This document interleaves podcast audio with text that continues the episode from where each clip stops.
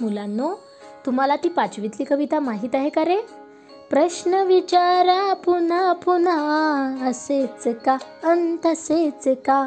शिकणे कधी संपत नाही होऊ द्या लाख चुका.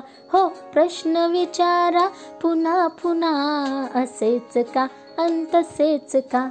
मुलांनो आता तुमच्या मनात कितीही प्रश्न येवोत त्याची उत्तरं तुम्हाला मिळणार आहेत बरं. ती कशी? तर ती असे का या मालिकेतून?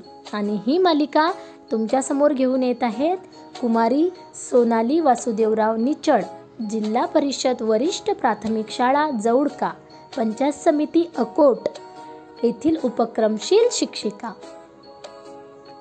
नमस्कार बालमित्रांनो. रेडिओ खंडाळा वाहिनीच्या असे का या सदरात मी कुमारी सोनाली निचळ विषय शिक्षिका जिल्हा परिषद मराठी शाळा जवळका पंचायत समिती अकोट आपल्या सर्वांचे मनपूर्वक स्वागत करते.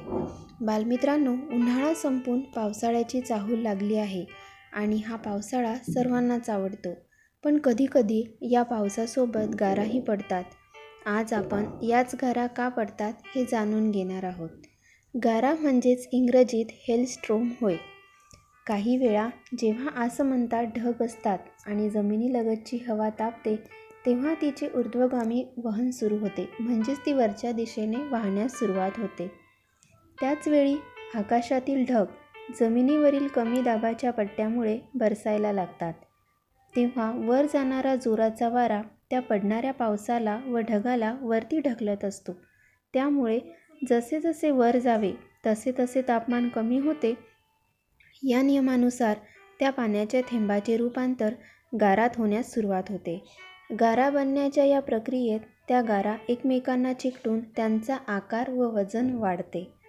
या सर्व क्रियेत गारा काही सेंटीमीटर ते काही फूट एवढ्या आकाराच्या आणि वजनाच्या तयार होतात. मात्र आता त्यांचे वजन पेलण्याची क्षमता कमी होते आणि त्या वजनदार झाल्यामुळे खाली येण्यास सुरुवात होते. यालाच आपण गारपीट असे म्हणतो. गारपीट होण्यासाठी पृष्ठभागावरील तापमानातील बदल हे महत्त्वाचे कारण आहे.